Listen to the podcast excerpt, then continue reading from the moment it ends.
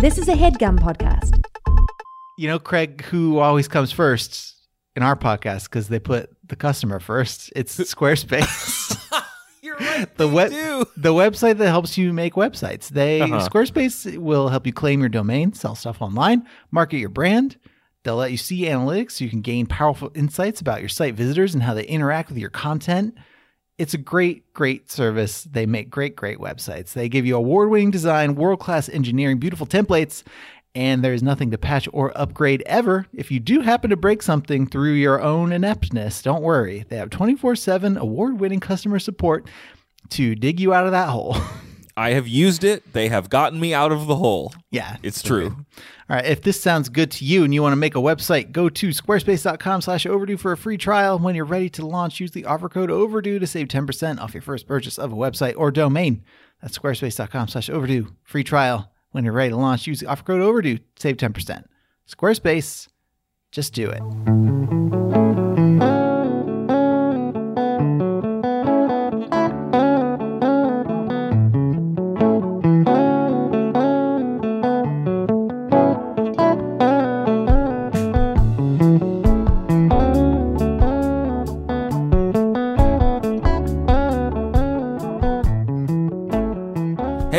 Welcome to Overdue. It's a podcast about the books you've been meaning to read. My name is Craig. My name's Andrew.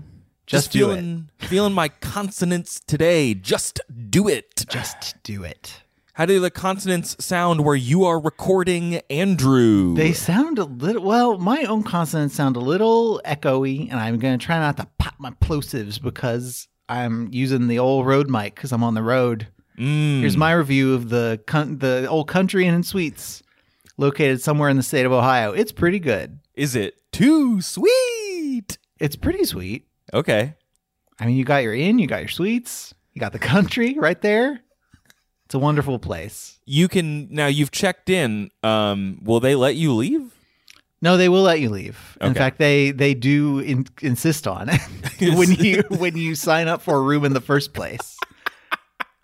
They tell you the number of nights that you're allowed to stay. So it's very it's very different from the Hotel California policy. Sure, sure. Mm-hmm. Which, which the way you said that sounded like it was a law.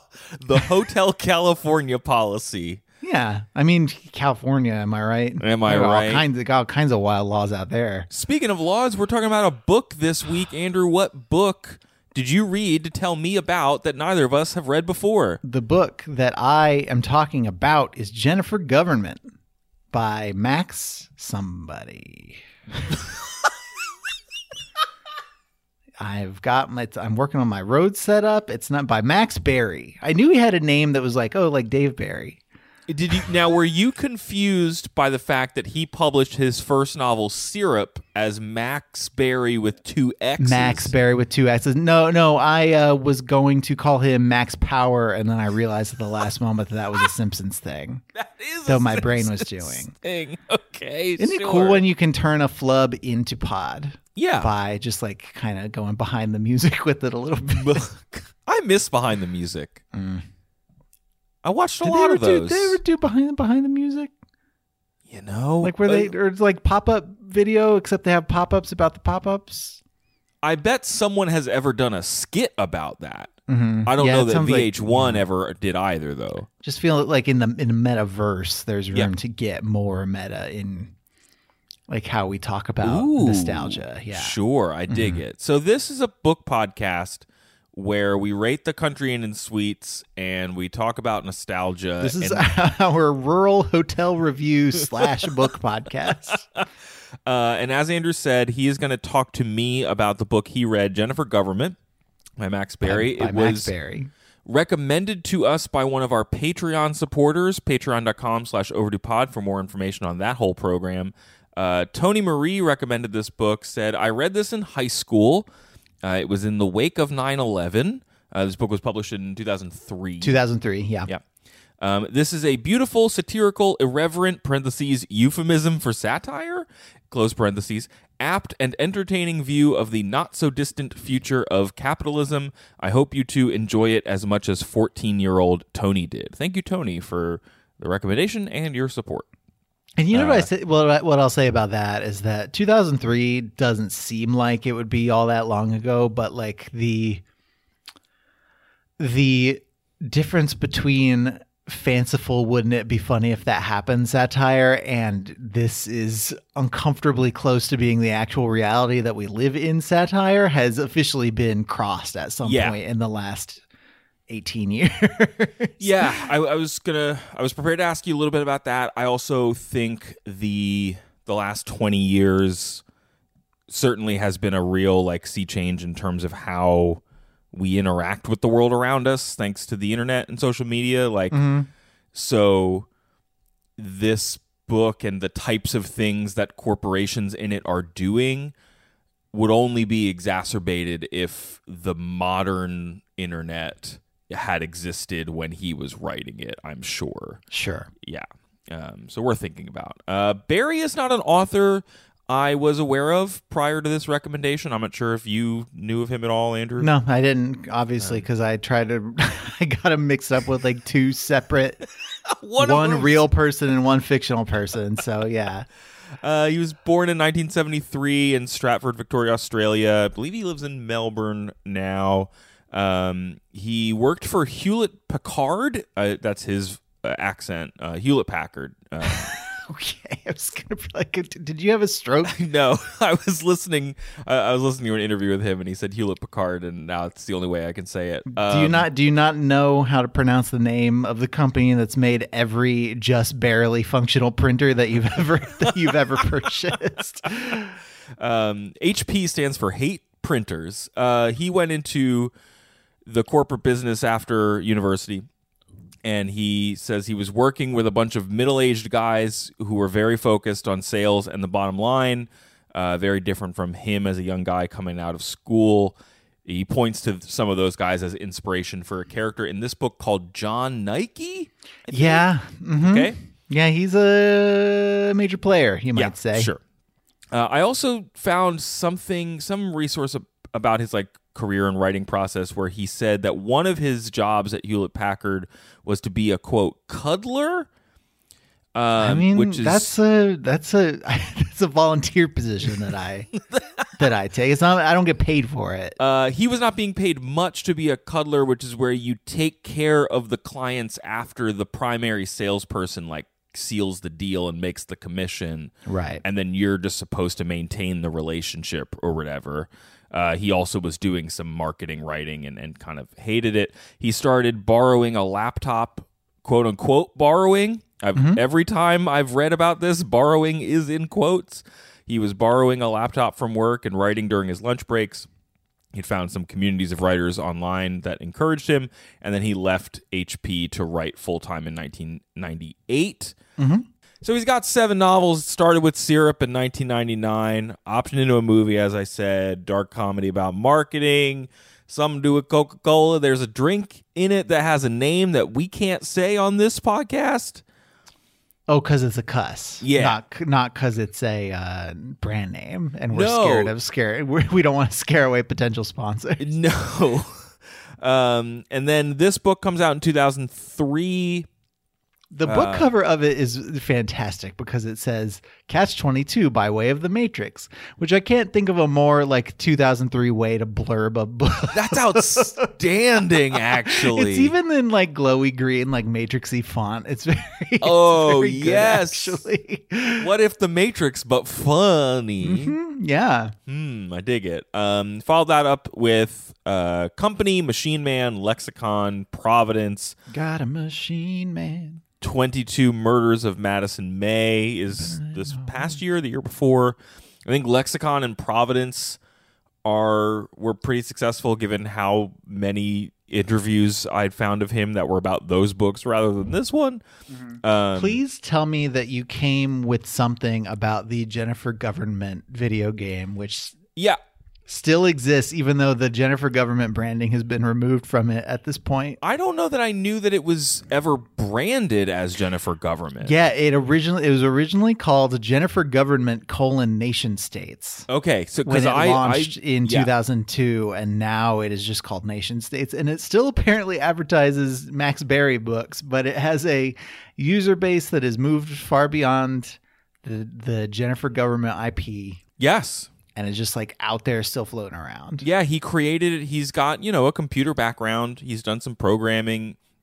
He talks in at least one interview I found about like when he was a kid to literally play a game on a computer involved, you know, punching command lines and stuff. So you yeah, at least had you. to I don't know if we've talked about this in the podcast or just in real life about computers where you couldn't have Windows and a game loaded up at the same Yeah. time because Yes. your computer didn't have enough memory. So you just had to, they all launched into DOS first. Then you had I to would- type in like simbike.exe or whatever. I would literally rent a CD-ROM PC game from the video store and have to make a boot disk for it so that Yeah. I could play Star Wars Rebel Assault 2. Listen, mm-hmm. there was FMV in that game. The rest of it was terrible. But um, Nation States, yeah, it was a marketing tool slash game that he made. It was inspired by like a short political quiz, which if you if I I don't know if it's nationstates.net or nationstates.com. It's still up. You can go find it. Um, the forums are full of people who are fully on RPing as the country that they've created. Nationstates.net. Okay, thank you. Um, he apparently got a 236,759 active players as of May 2021. Yeah, man. Game based on a book that came out 18 years ago. Uh, he got a cease and desist from the United Nations because he was using their name and emblem as the because like the all of the nations in the game can like vote on different resolutions and things. Yeah. And so he was just calling it the United Nations and using the emblem, and now it's like the Council of Countries or something stupid. I don't know. I is. mean, I don't, I haven't looked. I haven't looked it up, but I don't think this is the worst thing that the UN was getting into circa Yeah. 2003. Yeah.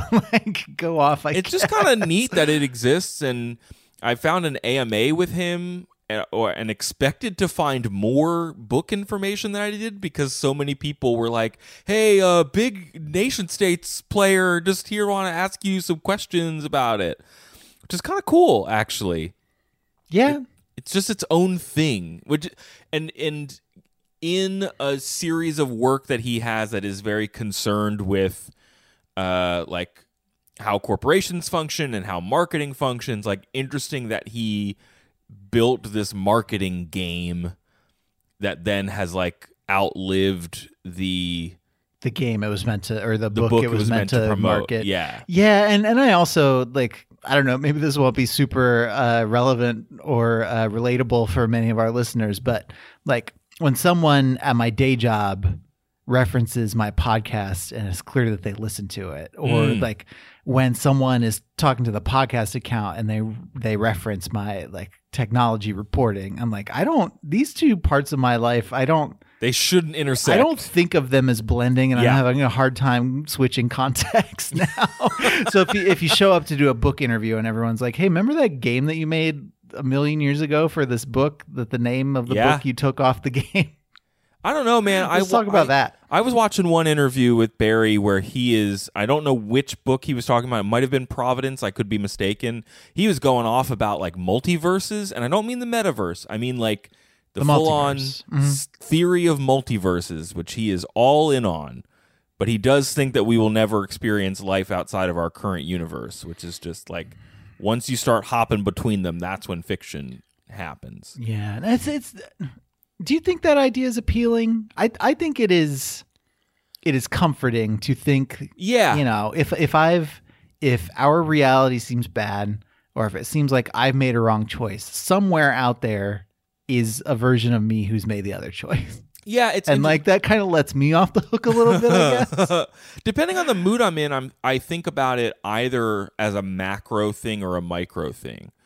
There, um, about 20 years ago, there was some TV episode about it on the sci- the History Channel or something I was watching, and it showed a CG dinosaur ghost walking through a dude's living room, and that image has been emblazoned in my brain because it's like we are in a multiverse. There are ghost dinosaurs wherever you are from the other universe, and I thought but that you was but you think of this with like judge judy reenactment level like Yeah. 3d Yes, graphics yes. Okay. but then the other version is, oh yeah, I should have gotten on the train earlier on Tuesday, and what if I wasn't late that day? Like Yeah. that sliding doors scenario. Um, He seems into that stuff. I don't know. He seems like an interesting guy. That's my takeaway from what I was able to find. His notes for this book.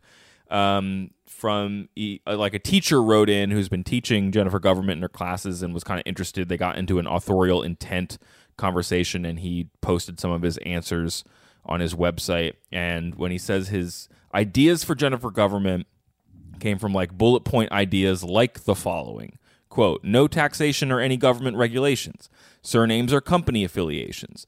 Violence between companies. Jump from character to character per chapter. Company names as chapters but uh, and then he says they are all thoughts about what might be in the book not what it would mean.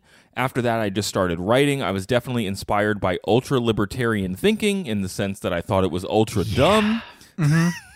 But I'm not sure I intended anything other than to find an interesting story. If I wound up making points about unfettered capitalism, that was fine, but way down my priority list beneath things like finding interesting people who wanted interesting things. Um, and that that is a thing that he is he has said something like that in other interviews where he's like, "This book isn't here to be this like anti-capitalist text. It is maybe anti corporate because I think that corporations shouldn't just be out there doing whatever they want to do.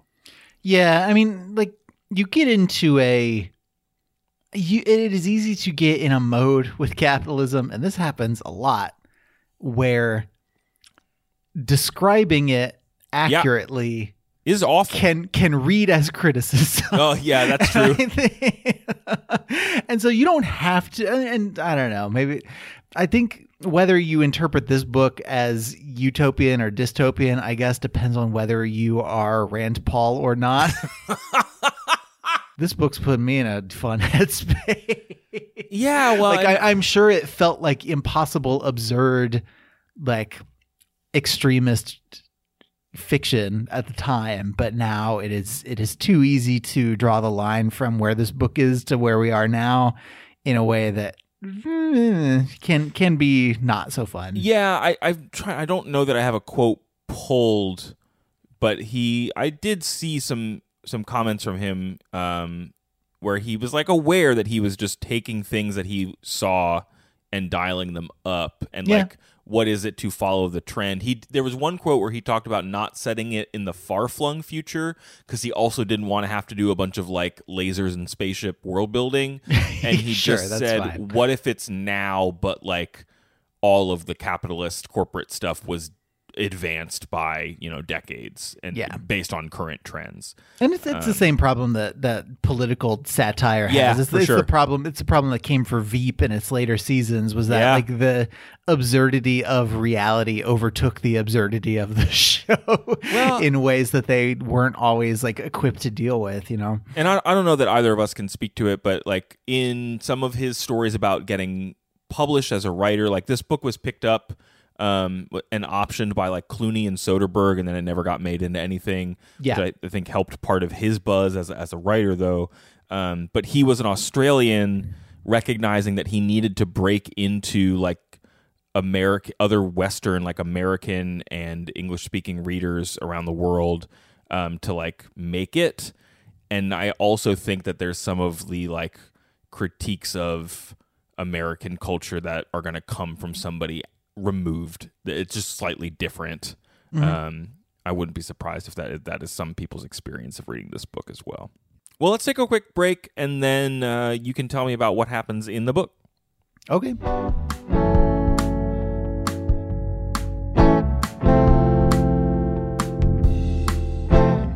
Andrew, as you look to 2022, Do I have to? well, yeah, that's a good question. Um, can I can I have like a break? you might need a break. You might be thinking about goals and things you want to achieve, and you're not sure what's going to happen. Um, you might need someone to talk to about it. You might want to like talk it out with somebody. Could be helpful.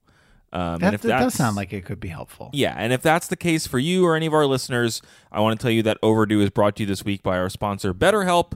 Uh, which makes professional counseling accessible, affordable, and convenient. And they will assess your needs and match you with your own licensed professional therapist.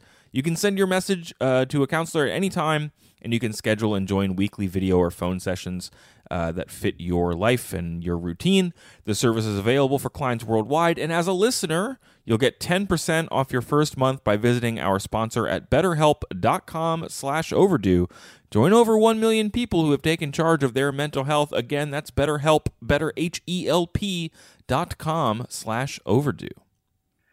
Craig, as we prepare to dive deep into a book about a capitalist hellscape, it feels appropriate, perhaps, to inform our listeners of ways that they can escape the tendrils of companies that they do not wish to be associated with. mm, interesting. Yeah, and if that sounds like a thing that you're interested in, let me tell you a little bit about Truebill. Truebill is the new app that helps you identify and stop paying for subscriptions you don't need, want, or simply forgot about. On average, people save up to $720 a year with Truebill.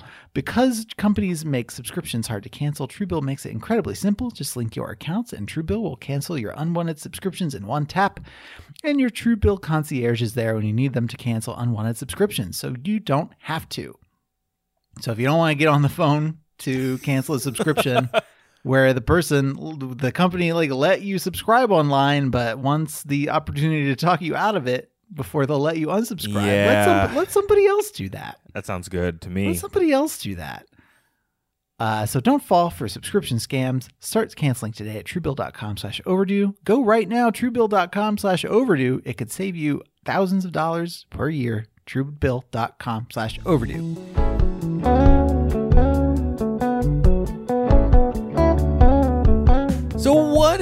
The deal with this book? You recorded Seinfeld Triple X earlier today, didn't you? Yeah, but I was just Okay. to get us uh, Jennifer, Jennifer, Jennifer Government. Jennifer Gover- Jennifer Gubman Jennifer Government. is a book Let's in talk- which what happens? It's a book set in a near future capitalist dystopia where companies run everything. And Okay. government has been made small enough that you could drown it in a bathtub. You did say that earlier. I don't know that I that's an it earlier. idiom I'm familiar with. that is a thing that some libertarians have stated Okay. as an aim of their movement is they Yeah. don't want they don't want to get rid of government they want to make it small enough they could drown it in a bathtub Great. um so let's talk about how the table is set for this now Please. one one thing i really really like about how we learn almost everything that we learn about how the world works at a like a large scale comes from like a seventh grader's book report Ooh. this is in chapter two. The chapter is titled McDonald's. And this is a young uh, girl named Hayley who is up in front of her class and she realizes that many of her classmates are blonde and that she needs to go and dye her hair after this so she can fit in better. So, like classic, you know, high school stuff. Mm. Uh, she is giving a report titled Why I Love America by Hayley McDonald's. Okay. Oh, America no. is the greatest group of countries in the world because we have freedom. In countries like France, where the government isn't privatized, they still have to pay tax and do whatever the government says, which would really suck. In USA countries, we respect individual rights and let people do whatever they want. Before USA countries abolished tax, if you didn't have a job, the government took money from working people and gave it to you. So, like, the more useless you were, the more money you got. But now America has all the best companies and all the money because everyone works and the government can't spend money on stupid things like advertising and elections and making new laws. They just stop people stealing or hurting each other and everything else is taken care of by the private sector, which everyone knows is more efficient.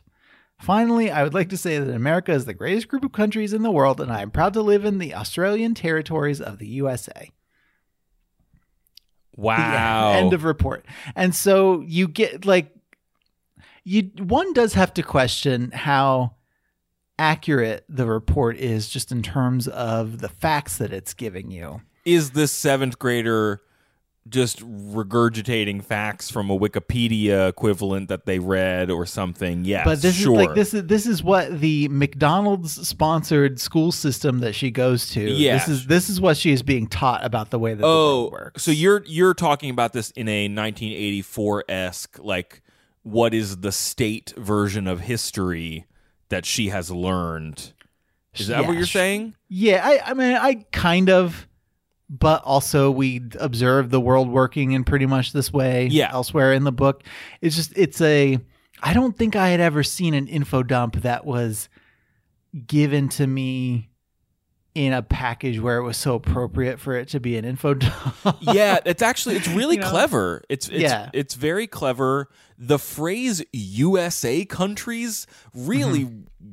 broke my brain. Like that was just not a pleasant thing to No, hear. it doesn't. It doesn't feel good, does it? and the but also the fact that it's like a seventh grader writing a a report puts the language at a really like specific level that is helpful in terms of like clarifying meaning and and all of that stuff but it's also Mm-hmm. well, and like it's, it's and it's very you know it, it is it is simple language, and you get the sense that a lot of things are being oversimplified. yeah not oversimplified in a way that makes them false. You know, correct that's Mm-hmm. a good point yeah okay all right well that's an interesting state of play so it sounds like the united states of america has consumed other countries including australia Mm-hmm. and privatized everything as much as Mm-hmm. it could but that there are other countries that don't want in it like france of course Of course, France. and so we make them pay more taxes or is this a or was that a critique of france it's a quick critique of France. Like, a oh, they they of france Le critique. They in countries like France, which have not hmm. evolved as much as the United States. Okay, course- in, sure. in, two, and in 2003, if you're writing this, you're like You're- hot off. Oh, you're hot on the heels of like freedom fries. i have and a literally of- eaten a plate of freedom fries yes, it's very and it was a very anti-France moment jesus christ that I don't know, like hon hon hon guy has only just begun to dig that country out of the freedom fries hole, you know?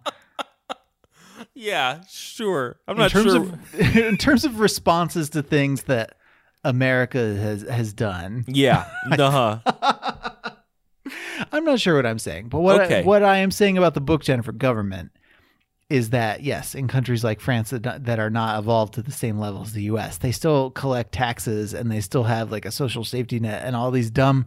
They have like a, a public a public sphere, a public sector how dare they in ways that we have gotten rid of in the United States. now you did also mention that this young girl's name was hayley mcdonald's yeah, her name is Hayley McDonald. why Because uh, McDonald's is the company that sponsors the, the school that she's in.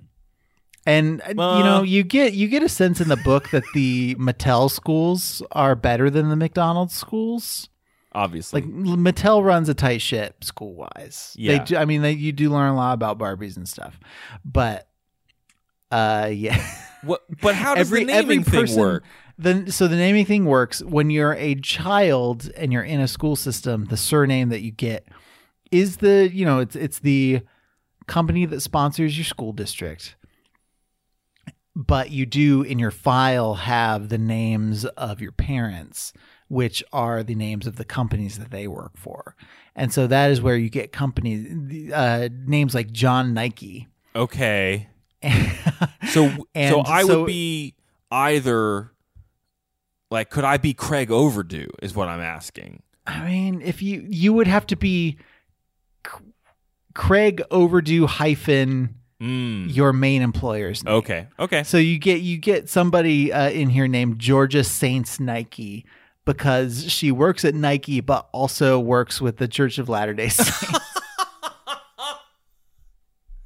Okay. And so Sure. some people some people have hyphenated names, and if you're unemployed, you just don't have a surname. So you try not to.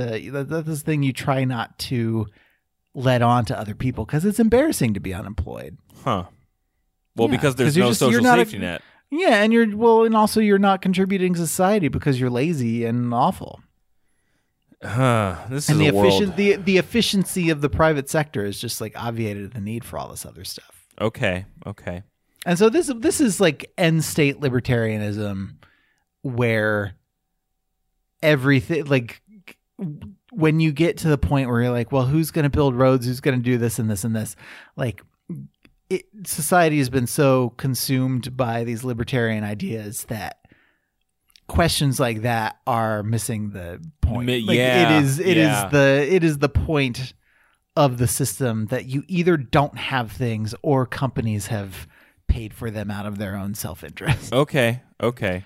Yeah, because and and my so- this is interesting because in my brain, I try not to think about libertarianism too much, but in my brain, I I don't always equate it with loving corporations. But there, but I'm with you in the sense that, that, seems like, silly.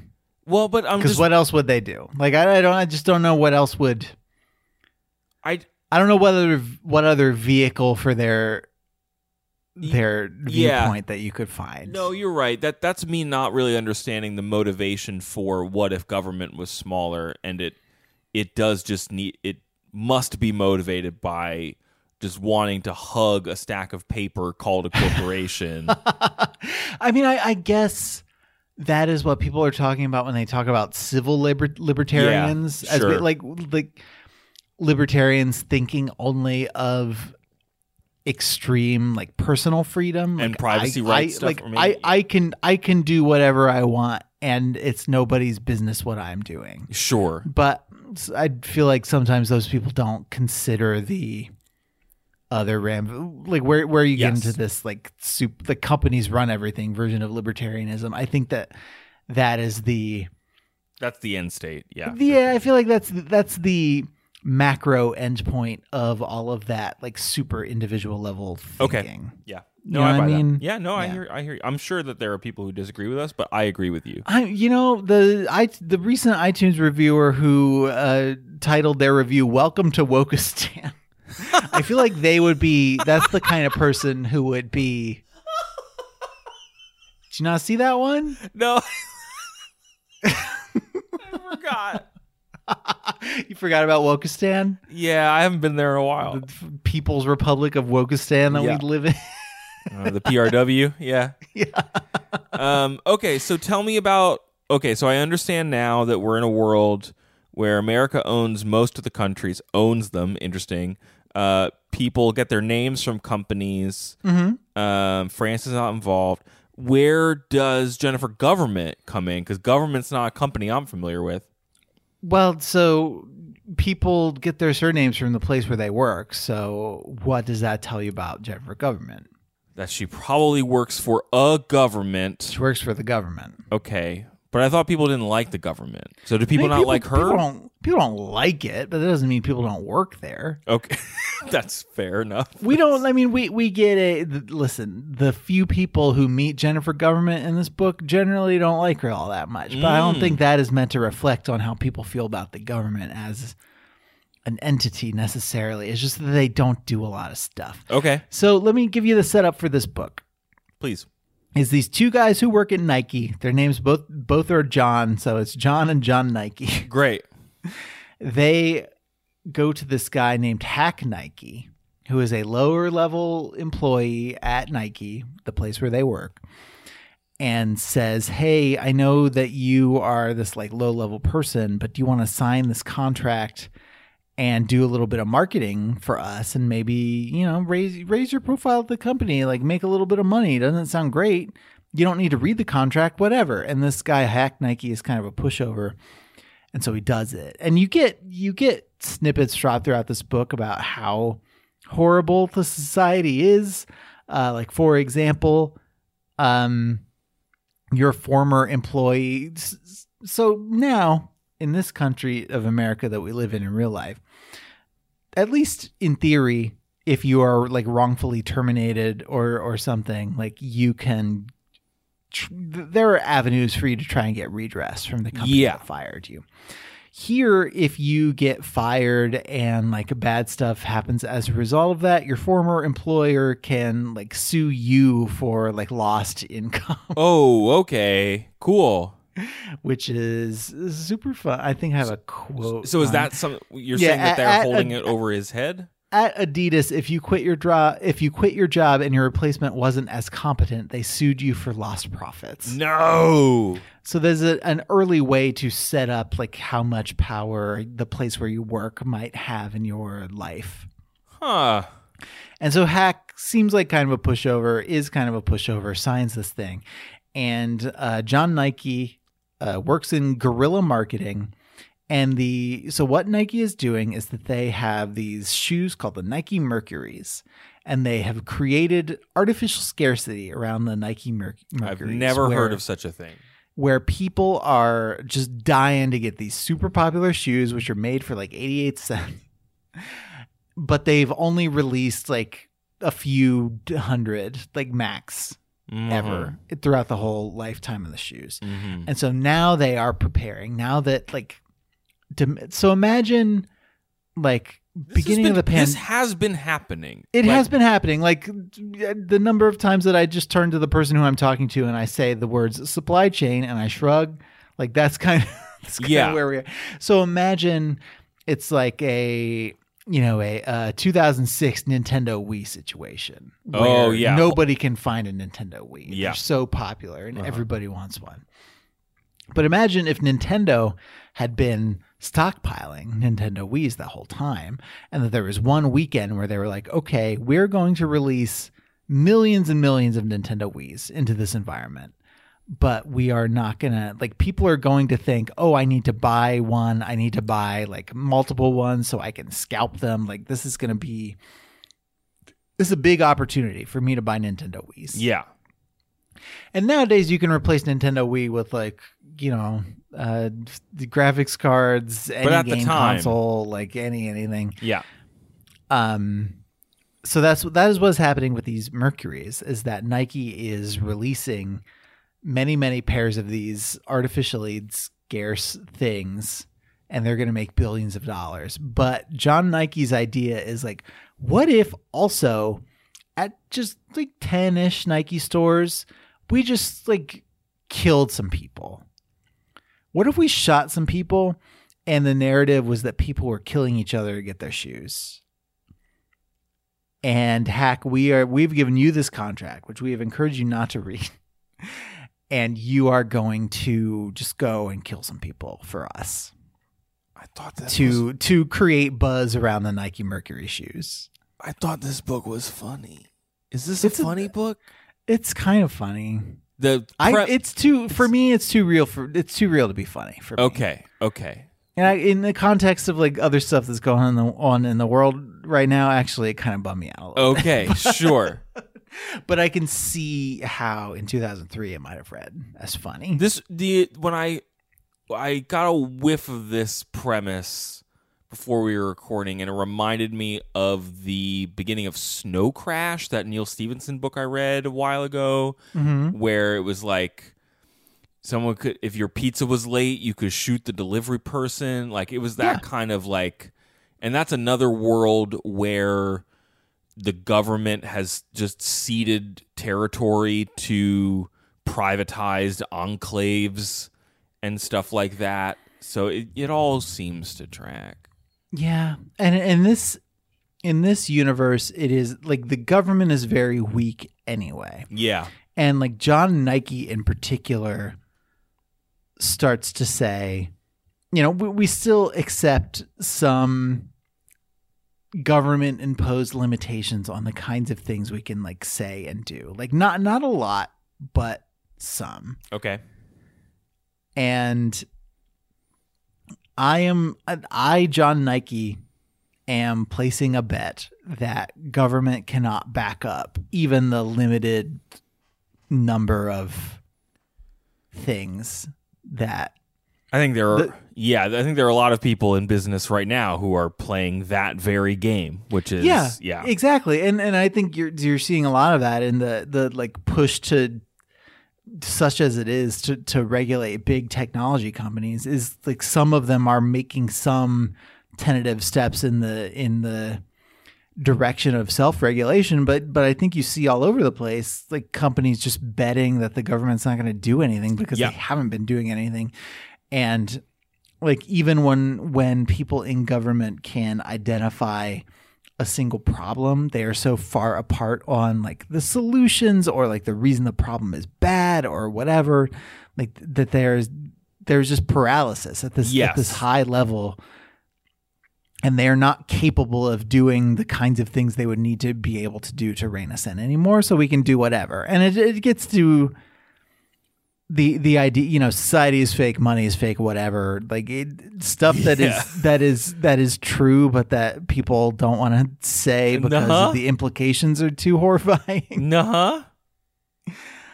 So get me to our main, our title character though. What is her deal? So Jen, Jennifer?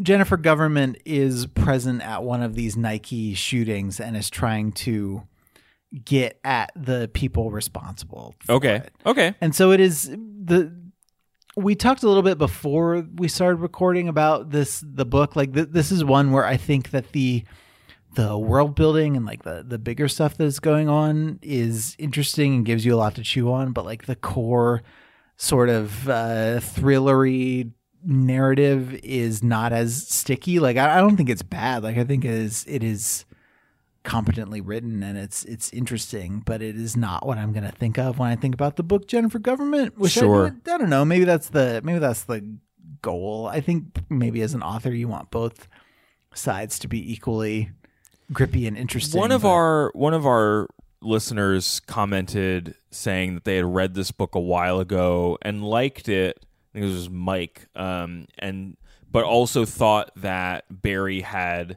matured as an author with more recent novels, and like that's another thing to think about. Not to give him a pass necessarily, but that like as a slightly younger writer, I think he when this came out, he was younger than we are now. He was 30 when this came out. So um it was his second novel that like yeah, maybe he was more interested in the premise and more like technically up to executing the premise than he was some of the character stuff because when yeah, some of maybe. I, I guess I would love to know a little bit more about her as a character because things that I was seeing on like Goodreads and, and some of the other reviews were that the satire premise was great, some of the plotting was cool, but that the characters maybe left a little bit to des- to be desired in terms of their depth or what was motivating them.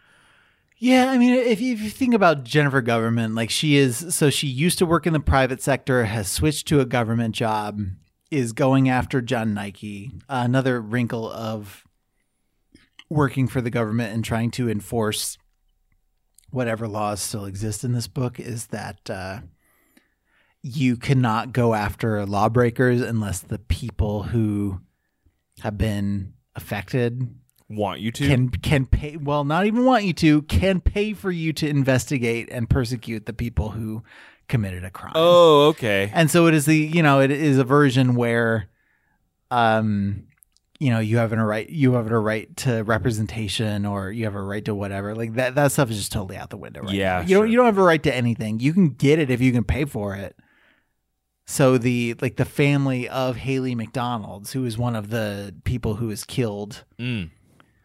Uh, they like take out another mortgage on their house to pay Jennifer government to investigate this and, and bring the killer to justice. So like that that's the setup. Okay. But Je- yeah, Jennifer government, she used to work in the private sector. She became disillusioned by it.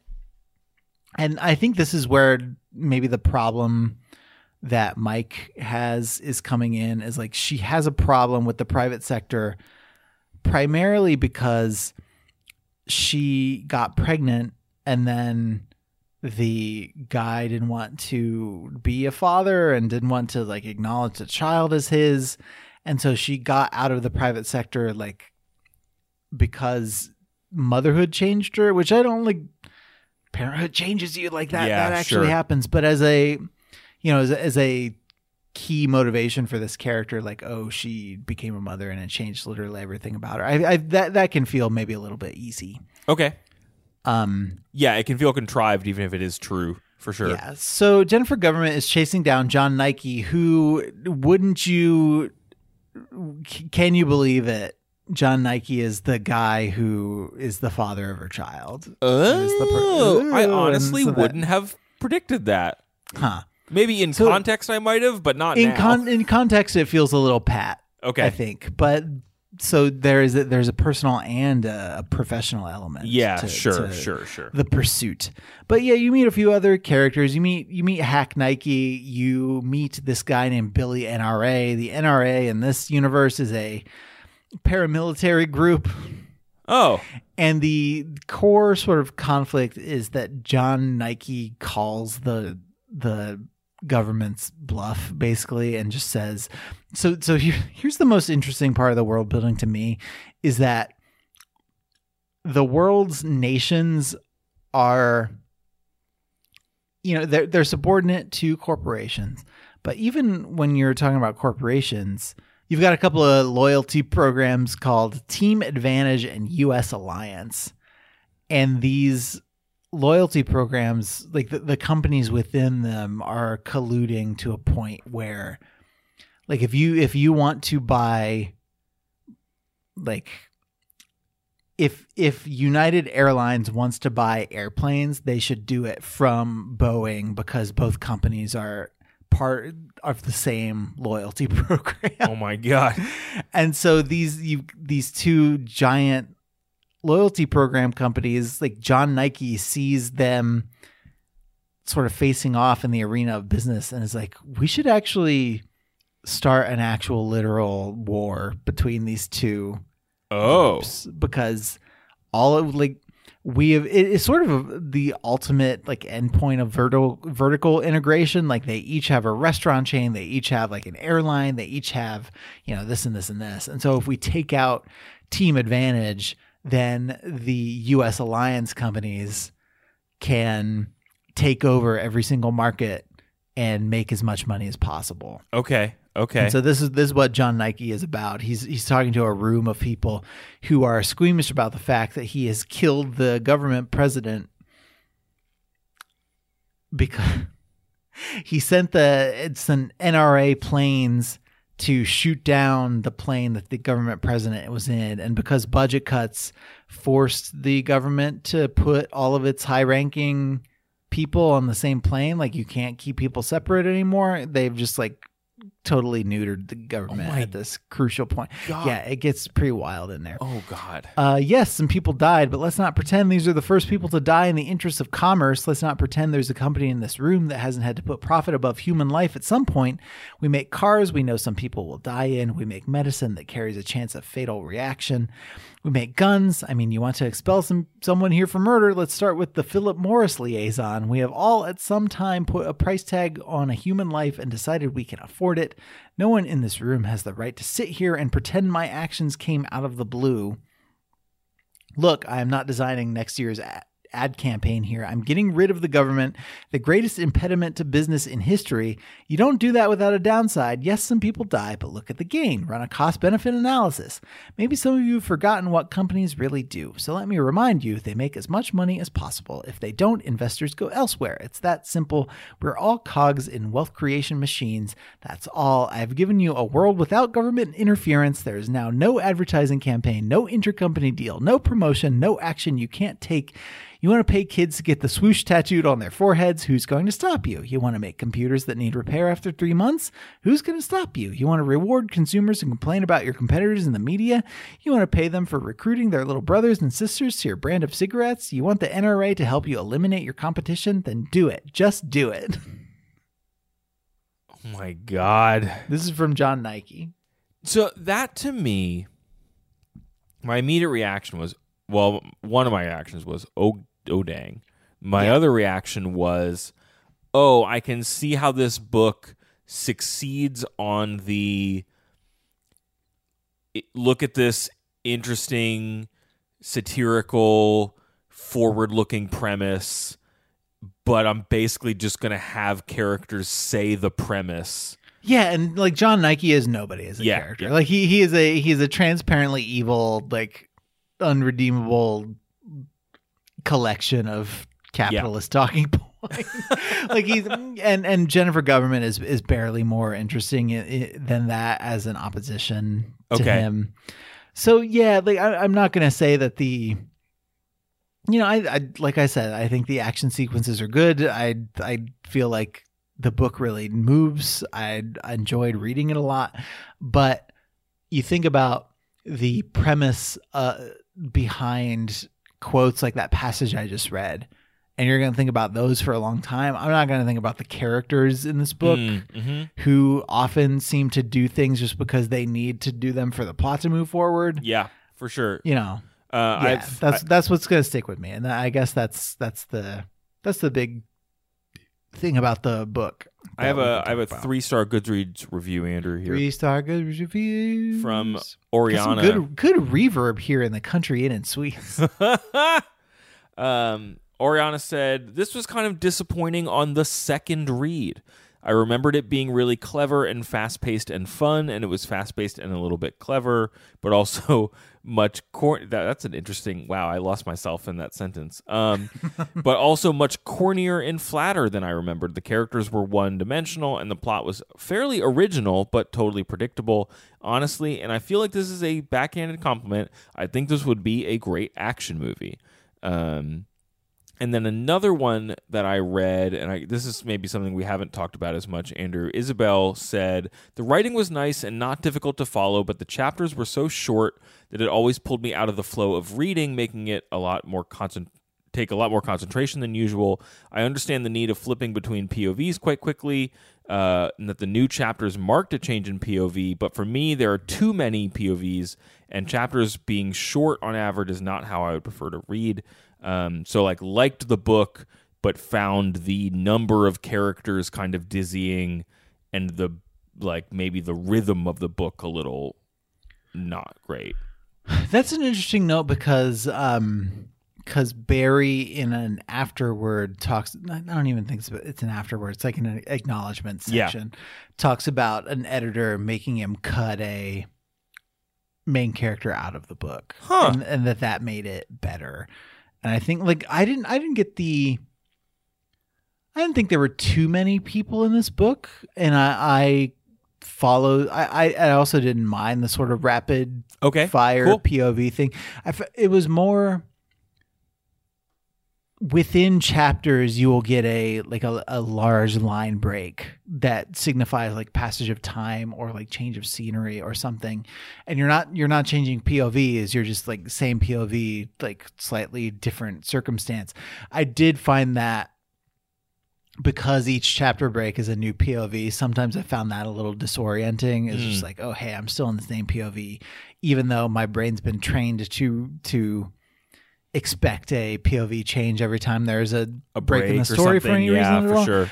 I that's that's as close as I can get to to agreeing with that Okay, that's fair. critique of the book. But I but I totally get what the person what this person's saying. And, Yeah. and uh, and if your characters are going to be as flat as they are to have this many of them, yeah, can can can feel like more of a uh, minus than a positive. for sure.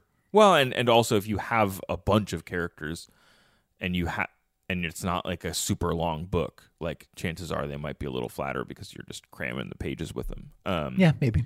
anything else in the like on the satire. I you know it's, it's i honestly wasn't thinking that this book was close to 20 years old when i came into this conversation and now i'm really confronted with that fact. And i do think that that has probably shaped your reading experience of it. Yeah, I mean it's satire, but it doesn't feel it. it feels some one of the reviews back in like 2003 or 2004 like called barry a cassandra uh What does that mean? Barry is a smart writer with a Cassandra's gift for dark-edged prognostication. The story should be dep- the story should be depressing, but the author manages to make it extremely funny. I guess That I was mean, from if Time magazine. If I'm writing that in 2003, where Yeah, right. where it seems I don't know. Yeah, sure, fine.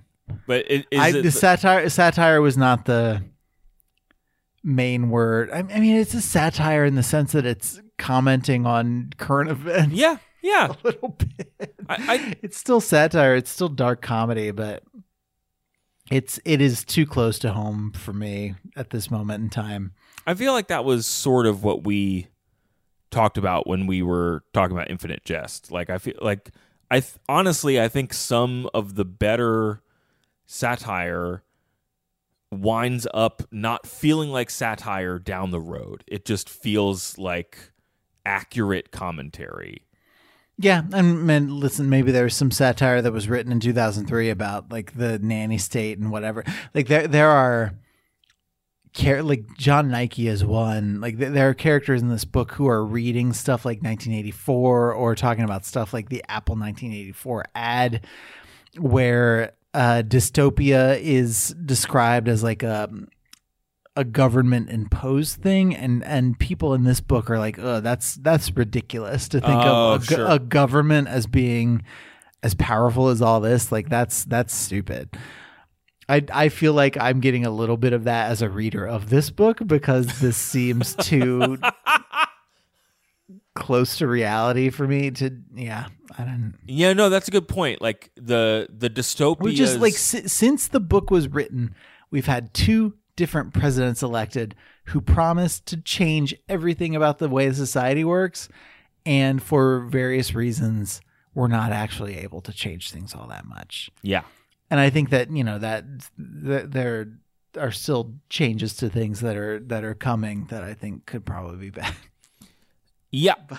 But but you're but you're right to say that like and what you you did not say it outright, But- but, I, but- but, it, like, is, but it is there govern- are corporate interests and there are Government things- as yeah. the as the main agent of that change Yeah, for sure. has like that is not a thing that has come to pass. It has been yeah, it has one way or the other. Yeah, for sure. Yeah. Cool book, I, I, don't know. I feel like I'm ending on a weird note. I've uh, got a lot of. This book sounds like this book was like a we I didn't expect this book to mess you up. It was a it was a weird read, and it's coming at a weird time. Yeah, for sure. It's between like current COVID developments and current like U.S. political developments. Yeah, for sure. And, and thing. like it is. And it was you know if if I'm reading the book about the mushrooms that want to kill you against this backdrop, like it's it's easier to have a read of that book that is less caught up in the other stuff Yeah. that's going on. You know what I mean? I, I think that is a probably a point in this book's favor in terms of like it doing what it wants to do. Doesn't make it an easier or more fun read, though it does Yeah, the sound like he that it wanted was- to be fun. Yeah. The fact that it was was prescient, like that's g- good on you, bud. But Yeah. he he seems a little like upset by how prescient he was. that's I would be if I was that prescient about anything. Yeah. I'd be if I was that precious about anything. Mm. That's good wordplay. Based on the novel Push by Sapphire. Anyway, Let's be done. um, thanks for telling me about this book, Andrew. I do appreciate it. Um, you, You calling in from the country and in suites. the country and in suites Yeah. with my travel router that I brought. You know, people laugh the first time that you bring a travel router to a hotel or Airbnb, It's true. it really is. I've seen But it happen. I've done it. but they stop laughing when they're enjoying the reliable internet that you've provided them. So. If you, the listener, want to tell us about any time that you've used a travel router, send us an email at overduepod at gmail.com. Hit us up with your thoughts on Jennifer Government at Twitter, at Facebook, at overduepod. That's how that works. Um, thanks to folks reaching out to us in the past week, including Ria, Psyduck, Hannah, Anna, Gustav, Brianne, Maya, and Kate, and some other folks along the way. Thanks to Nick Lerangis, who composed our theme song. Andrew, if folks want to know more about the show, where do they go? They go to overduepodcast.com, which is our internet website. Up there, we have links to Apple Podcasts and Spotify. If you would like to review us at Apple Podcasts and uh, talk about the country of Wokestan that we've apparently founded, you should do it. Uh, what else? There's a Patreon page, patreon.com Yep. slash overduepod. Get bonus episodes early. Sit in on our bonus episode recording of Coming for Christmas, which is part of our Happy Horny Days, Horny Days Celebration. um, and what next next week? Uh, it's going to be just after the Christmas holiday. For those of you who celebrate, we're going to be reading "The Art of War" by Sun Tzu. Yeah. And I, yeah, I think that Appear that- strong when you are weak. Appear weak when you are strong. Eat a turkey. Happy In- Christmas. Life as in war. yeah. These are things that I feel like we can all. These are guidelines I think we can all follow. Uh, that's well, that will be at least half of our conversation. I'm looking forward to it. Oh, woof. Okay, everybody. I hope you don't have a nine hour drive to do tomorrow. Be safe, be well, about. everybody. Do what Yeah. you can. Hope you're okay. Yeah. And uh, until we talk to you next week, please try to be happy. Just do it. Mm-hmm.